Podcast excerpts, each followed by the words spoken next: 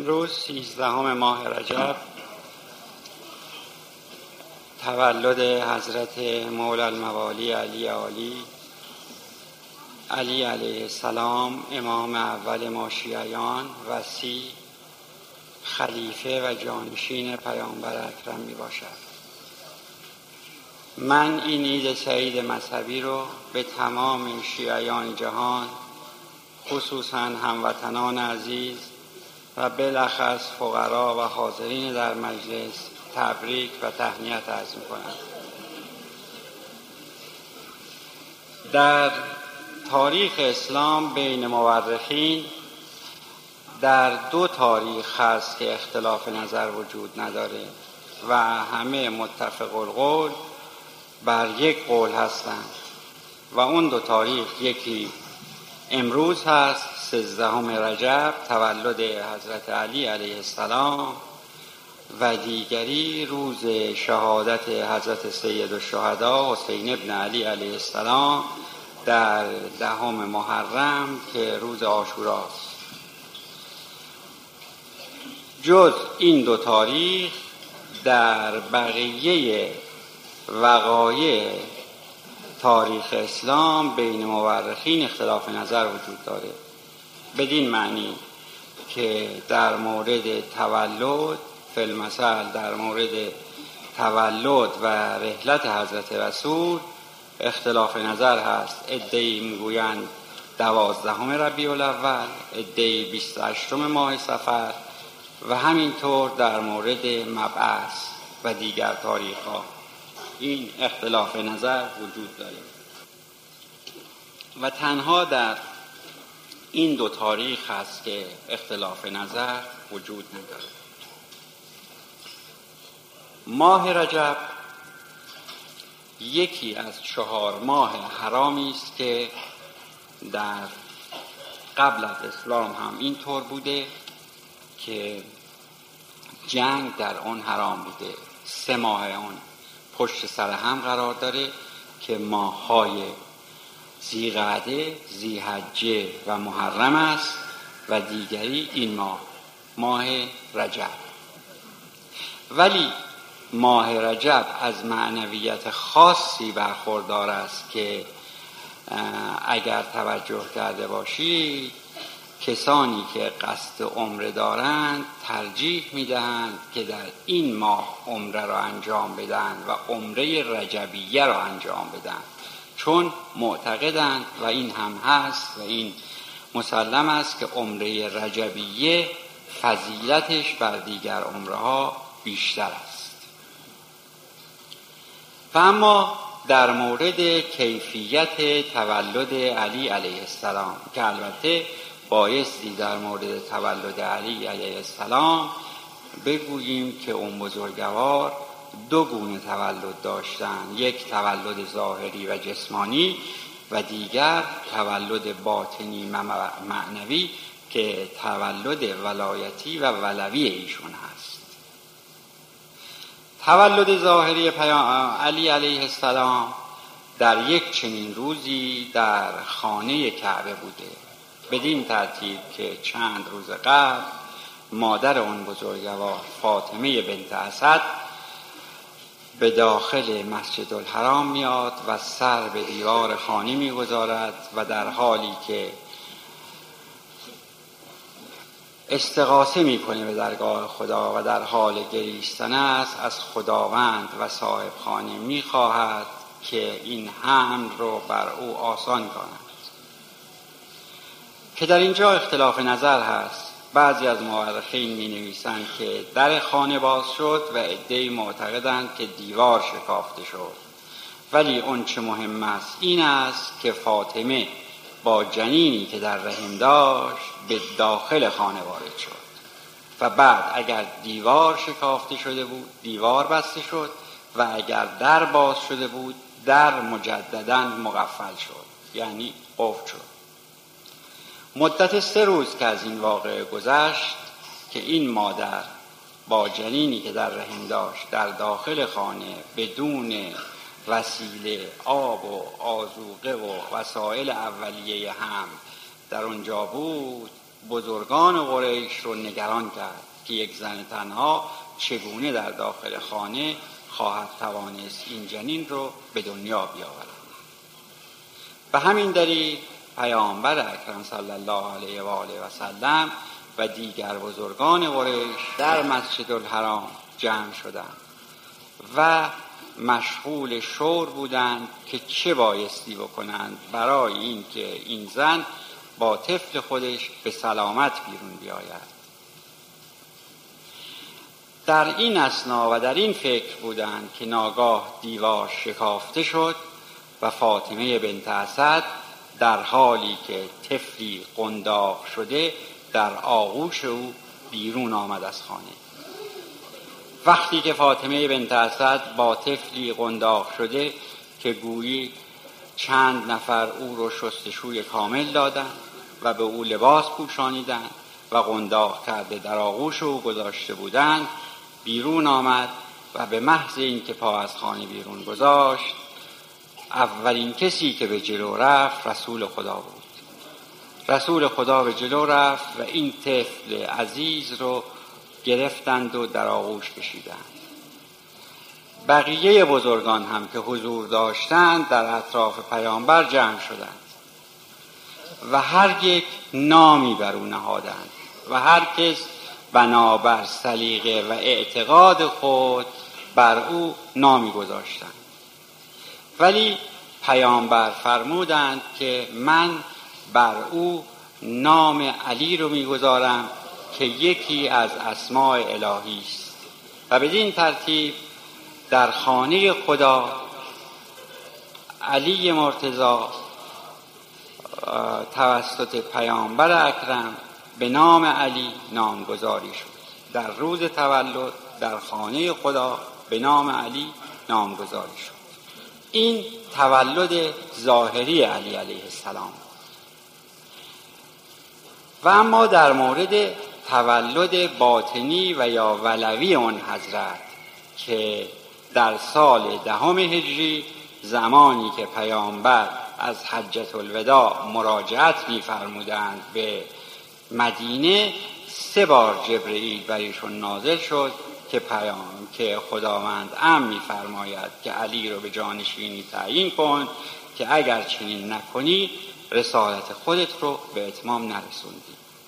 و به این ترتیب در اون مکان که برای جلوگیری از اطاله کلامم جزئیات را عرض نمی کنم فقط به رؤوس مطالب می‌پردازم. در این هنگام پیامبر بر بالای منبری رفتند و فرمودند من کنت مولا فهازا علی مولا. البته بعد از سخنرانی که در حدود سه ساعت می نویسند طول کشید که این سخنرانی سه ساعته ای که ایشون فرمودند همه درباره صفات و کمالات علی علیه السلام بود. درباره شجاعت او درباره مقامات معنوی او سخنرانی فرمودند و فرمودند من کنت مولا فهازا علی مولا. هر که من مولا و آقای او هستم علی هم مولا و آقای او و بعد دستور فرمودند که خیمه جداگانه برای علی بزنند و حاضری با او بیعت و همین کار رو هم کردند. و می نویسند جزء اولین کسانی که با علی بیعت کرد عمر بود ولی متاسفانه یک سال پس از این قضیه که رسول خدا رحلت کردند جزء اولین کسانی که با علی علیه السلام مخالفت کرد عمر بود و بدین ترتیب خلافت ظاهری از علی علیه السلام گرفته شد. ولی به این نکته بایستی توجه داشت که امر ولایت از نظر ظاهری عرض کردم که حکومت ظاهری و خلافت از علی گرفته شد و یا به عبارت دیگر قصب ولی حضرت در قدیر خم دو امر رو به علی تفویض فرمودند. یکی امر حکومت ظاهری بود و دیگری امر ولایت بود. امر ولایت امری بود که در گذشته یعنی قبل از اسلام هم وجود داشت که حتی در مورد خود پیامبر هم می نویسند که امر ولایت از شخصی به نام بهیرای راهب که من تصور می کنم این نقل قول زیاد صحیح به نظر نرسه و به اقوال دیگر از شخصی به نام برده یا برده که همون ابو طالب باشه به رسول خدا محمد ابن عبدالله صلی الله علیه و آله و سلم منتقل شد. اینجا یک نکته را هم متذکر بشم که هست آقای رضا شاه پدر بزرگوارم الله مقام شریف همیشه میفرمودند که وقتی که نام مبارک حضرت رسول میاد در موقع صحبت کردن و سخنرانی در حالت نشسته سلوات رو آهسته بفرستید که شخصی که صحبت می‌کنه حواسش فرد نشه و از رشته کلام از دست او بیرون نره. و وقتی که لازمه سلوات رو بلند بفرستید زمانی هست که شخص در منبر هست و بایستی سلوات بلند فرستاده بشه برای شکوه منبر و شکوه مجلس. و به این نکته استدا می‌کنن که توجه بفرمایید. بله امر ولایت توسط شخصی به نام برده یا برده به رسول خدا منتقل شد که بعد هم امر رسالت در چهل سالگی به ایشون منتقل شد. و بدین ترتیب رسول خدا دارای سه جنبه شدن جنبه بشری جنبه ولایت و جنبه رسالت. جنبه بشری رسول خدا جنبه ای بود که همه مردم داشتن. ما هم داریم. که احتیاج به خانه داریم زندگی همسر فرزند کار لباس آزوقه عبادت خدا و دیگر اعمالی که هر انسانی در طول روز و زندگی خود باید انجام دهد. پیامبر نیز از این قاعده مستثنا نبودند. جنبه بعدی جنبه ولوی یا ولایتی بود که این جنبه جنبه علل حقی پیغمبر بود که این جنبه علل حقی رو پیامبر به علی علیه السلام منتقل فرمودن جنبه سوم جنبه رسالت بود که در ایشون به اتمام رسید و ایشون خاتم انبیا هستند یعنی بعد از رسول ما پیامبری نخواهد آمد و در مورد رسالت جنبه ایشون جنبه علل خلقی رسول خدا هست. یعنی چه؟ جنبه علل خلقی یعنی این که اون که از طرف خداوند متعال به رسول خدا می‌رسید از قوانین دین و مسائل مربوطه به شریعت مقدس اسلام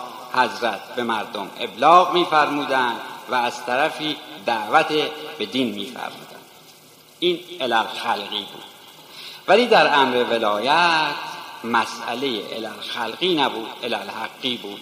و جنبه دعوت وجود نداشت و همون قوانین ظاهری شهر که پیامبر در جنبه علل خلقی داشتن همون هم در جنبه ولایت وجود داشت. و به همین دلیل است که پیامبر میفرمایند که انا ناطقون و علیون سامتون اینجا وقتی میفرمایند انا ناطقون اشاره به شخص خود محمد صلی الله علیه و آله و سلم نیست. اشاره به مقام رسالت است که ناطق است و گویا است. گویا برای چه هست برای همون که عرض کردم که قوانین رو برساند و دعوت به اسلام بکند و میفرمایند و علیون سامتون اون هم اشاره به وجود علی علیه السلام نیست. اشاره به مقام ولایت است. چون همونطور که عرض کردم مقام ولایت قبل از پیامبر هم وجود داشت بقیه انبیا هم دارای مقام ولایت بودند ولی علی علیه السلام در روز عید قدیر قوم مظهر تامه ولایت شد. بدین ترتیب که تمام انبیاء گذشته نوح در هنگام طوفان متوسل به علی می شود. یونس وقتی در دهان ماهی هست متوسل به علی می شود. ابراهیم در داخل آتش متوسل به علی می شود و یا علی می گوید. چرا متوسل به علی می شود؟ این متوسل به شخص علی نمی شود. متوسل به مقام علی می شود. به مقام ولایت تامه ای که علی علیه السلام داشته و از رسول خدا به او رسیده می شود. به این دلیل است که به علی علیه السلام میفرمایند که من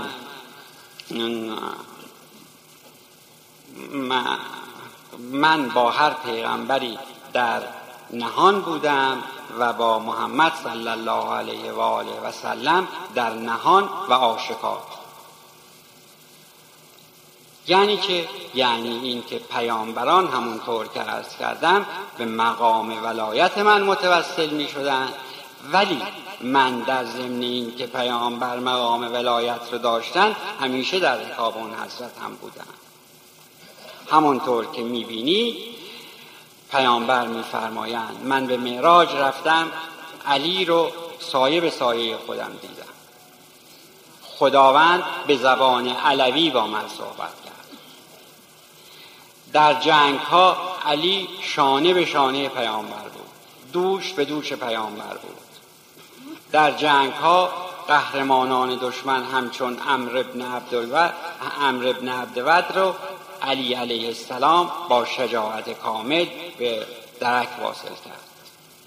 پس علی علیه السلام دارای مقام ولایت که بود مقام ولایت تامه بود.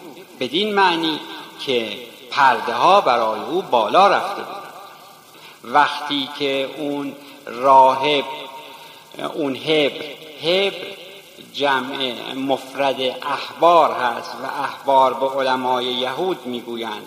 وقتی که هبری از علی علیه السلام سوال می‌کنند که یا علی آیات و خداوندی رو که عبادت می‌کنی می‌بینی؟ و علی در جواب میفرماید بله من او رو می‌بینم و چگونه خدایی نادی در عبادت کنم؟ او در جواب می‌گوید آیا خداوند را با همین چشم سر می‌بینی؟ علی میفرماید نه خداوند با چشم سر قابل دیدن نیست. من خداوند رو با چشم دل می‌بینم. چشم دل باز کن تا که جان بینی آنچه نادیدنی است آن بینی. علی علیه السلام میفرماید برای من پرده ای وجود ندارد که کنار برود. پرده ها برای من کنار رفته است. یعنی بعد از رسول خدا علی علیه السلام به مقام کامل احسان رسید. و بعد خصوصیات ظاهری علی علیه السلام. همونطور که ارز کردم علی علیه السلام یک خصوصیات باطنی داشت که مربوط به امر ولایت بود و از نظر ظاهری هم همیشه در خدمت پیامبر بود و مسلما اون چرا که باید بیاموزد از پیامبر آموخت. و در تمام موارد سعی می کرد اون چرا که از پیامبر آموخته به نحو احسن انجام دهد. از نظر علمی او در مرحله بود پیامبر علی علیه السلام که می نویسند اولین مفسر قرآن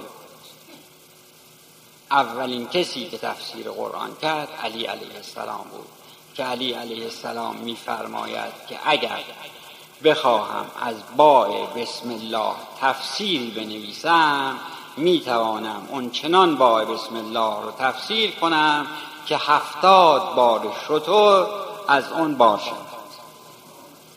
در علم کلام بینظیر. استاد مسلم صرف و نحو. و همینطور بقیه علوم اسلامی رو همه رو به تمام و کمال می‌دانست. به نحوی که عده زیادی از محضر او تلمز می‌کردند. ولی از نظر ظاهر علی به هیچ وجه به ظاهر خودش به لباس خودش و به آزوقه خودش توجهی نداشت. شخصی که اون چنون شجاعانه می جنگید که قهرمانانی رو که کسی در مقابلشون تاب توان نداشت و نمی توانست استقامت کند به یک ضربت از بین می برد شبها در نیستانها در صحراها در جاهایی که کسی نبود اون چنون از خوف خداوند اشک میریخت و خداوند رو عبادت می‌کرد. که گویی او رو می‌بیند و از خوف او لرزه بر اندامش میافتد.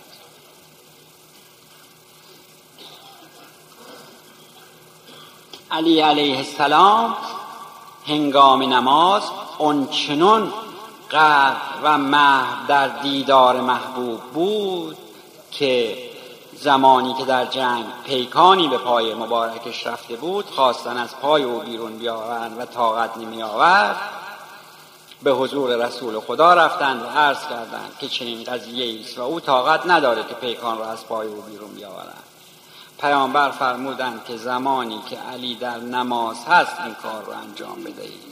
چرا؟ به این دلیل که او وقتی مشغول نماز است اون چنون غرق در راز و نیاز با محبوب و معبود خودش است که از بدن خودش و جسم خودش قافله و هیچ چیز رو متوجه نمیشه و دستور پیامبر رو اجرا کردند زمانی که علی در محراب مشغول نماز بود پیکان را از پای او بیرون آوردند و به اصطلاح امروز پانسمان کردند و بستند و خونریزی شدیدی هم کرد و علی متوجه نشد. وقتی که نماز تمام شد متوجه شد که تیر از پای او بیرون آمده و پای او بسته شده. این چنین نماز می‌خوند علی. و این چنین از خوف خداوند میگریست. او در حالتی زندگی می‌کرد که هر کسی او رو می‌دید تصور می‌کرد که هیچ چیز و هیچ امکانات زندگی ندارد در حالی که حضرت امام حسن علیه السلام مزیفی داشتند. مزیف یعنی مهمانخانه. جایی داشتند که بسیار مفصل بود که اگر مسافرینی می آمدن چه اشخاصی می آمدن از آنها پذیرایی می کردن و به آنها غذا می دادن. و خود حضرت در جلوی در مزید می و نظارت بر این داشتند که هر کسی بتواند غذای خودش رو بخوره و طوری نباشه که کسی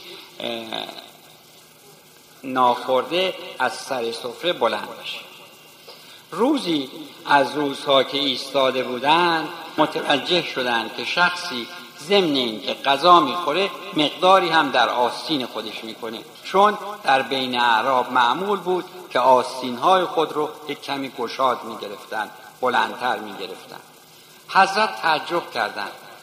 که این شخص که غذا جلوی او هست کسی از خوردن او ممانعت نمی‌کنه. چرا همچی کاری می‌کنه؟ این شخص. وقتی که کارش تمام شد و از سر سفره بلند شد و خواست بره از او سوال فرمودن. حضرت سوال فرمودن که برادر کسی جلوی تو رو نگرفته بود. تو هر چقدر که می‌خواستی می‌توانستی در سر این سفره غذا بخوری. چه نیازی بود که در آسین خودت غذا بریزی؟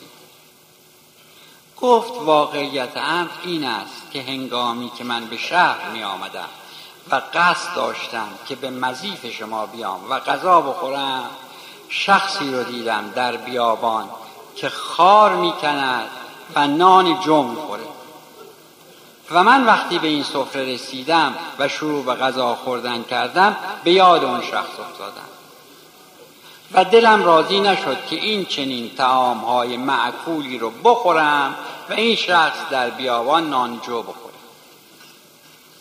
حضرت امام حسن وقتی این کلام رو شنیدن آرام اش ریختند و فرمودند که ای عربی این شخص پدر من علی علیه السلام است.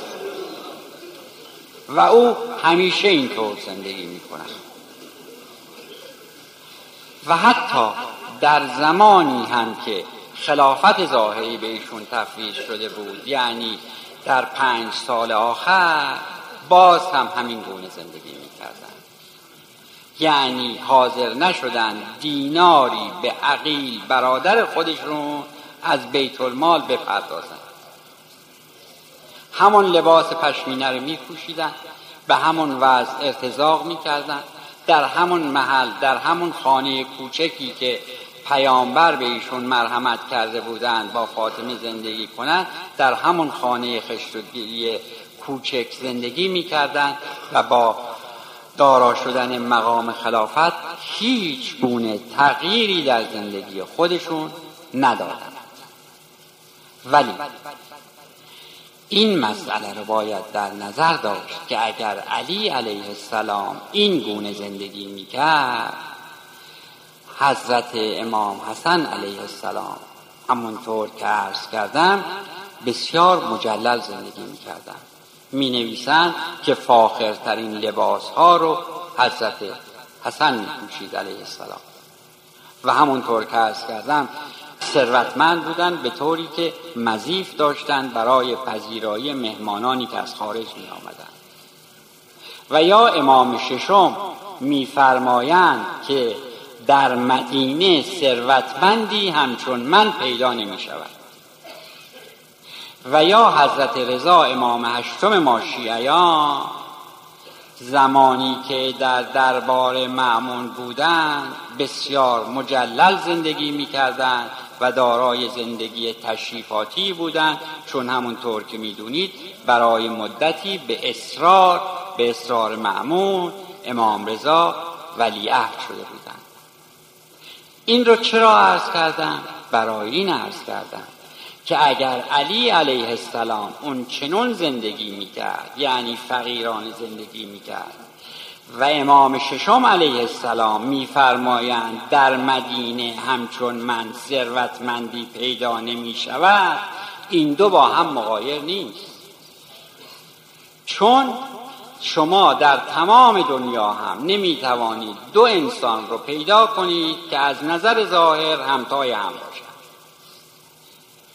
اینها هر کدام به اقتضای زمان خودشون و با توجه به ثروت و مقام خود مقام ظاهری خودشون زندگی می‌کردند امام ششم ثروتی که داشتند از راه مشروع بود و هیچ گونه اشکالی هم نداشت. امام رضا در بارگاهی که زندگی می‌کردند مقامی که داشتند ایجاب می‌کرد که اون چنون زندگی امام حسن با داشتن ثروت مایل بودند که مزیفی داشته باشند و مهمانانی داشته باشند. اینها ثروتمند بودند. از نظر ظاهر با علی فرق داشتند. یعنی لباس فاخر می پوشیدن از ثروتشون استفاده می کردن دارای مقام ولایت عهدی بود امام رضا ولی علی علیه السلام همون لباس پشمینه رو می پوشید و همون نان جوین رو می خورد ولی اونها بهترین غذا رو میخوردند و لباس فاخر میپوشیدند و دارای ثروت بودند و این هیچ امر خلاف شرعی نبود. در یک امر بود که تمام اینها واحد بودند که ما می‌گوییم کلهم نور واحد و اون امر ولایت بود. در امر ولایت بقیه ائمه یعنی تا حضرت حجت اجل الله تعالی فرجه و شریف همه دارای مقام ولایت تامه و کلیه بودند که در حال حاضر هم مقام ولایت کلیه در نزد حضرت حجت ابن حسن امام دوازدهم ما شیعیان است که ایشون الان دارای است.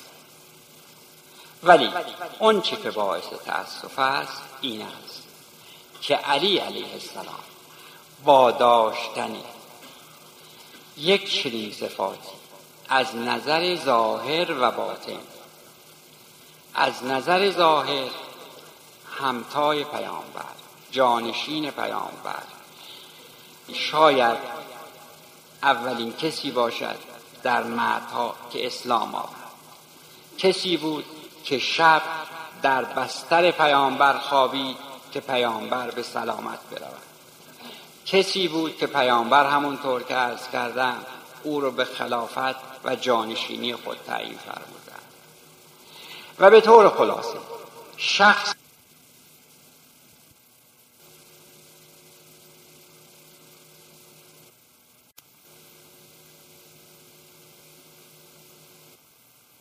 این مردم بی انصاف در اون روزگار او رو همتای معاویه قرار داد. یعنی علی علیه السلام اون چنان قریب بود و کسی رو نداشت که با تمام این صفات الهی که موهبت الهی بود که از طرف خداوند به او عنایت شده بود و به مقام کامل احسان هم رسیده بود ولی باز این امت بی انصاف او در مقابل معاویه فاسد. از هر نظر فاسد قرار دادند و مقایسه می‌کردند که این باعث تأسف و تعلم است که یک چنین شخصیتی رو در مقابل یک چنین شخص فاسدی قرار میدن البته این مقایسه ای که می‌کنند از بزرگی و بزرگواری و مقام اون بزرگوار چیزی کم نمی‌کنه. بر او هم چیزی نمی افزاید ولی تنها چیزی که میماند تأسفی است که برای ما میماند که چرا باید علی با این خصوصیات اخلاقی مقامی که به او از طرف رسول خدا تفویض شده 25 سال از او یا 23 سال گرفته بشه و خانه نشین باشه و نتواند به امر مسلمین رسیدگی بکنه و فقط پنج سال آخر عمر خودش رو به این مقام بتواند برسد و رسیدگی کند. این باعث تأسف. به هر طریق امروز روز تولد یک چنین شخصیتی است که عالم به وجود او افتخار می‌کنه من مجددا چون دیگه وقت گذشته و خسته شدم. اجازه بدید در تموم کنم. من مجددا و در خاتمه این عید سعید بزرگ مذهبی رو به همه برادران عزیز به کلیه شیعیان جهان هموطنان عزیز تبریک و تهنیت عرض می کنم و امیدوارم که خداوند به ما توفیق اطاعت عبادت بندگی عنایت بفرماید. و ما رو در حلقه ولایت علی ابن ابی طالب علیه السلام و یازده فرزند بزرگوارش قرار بده و بر ولایت آنها ما رو بمیراند. ان تعالی.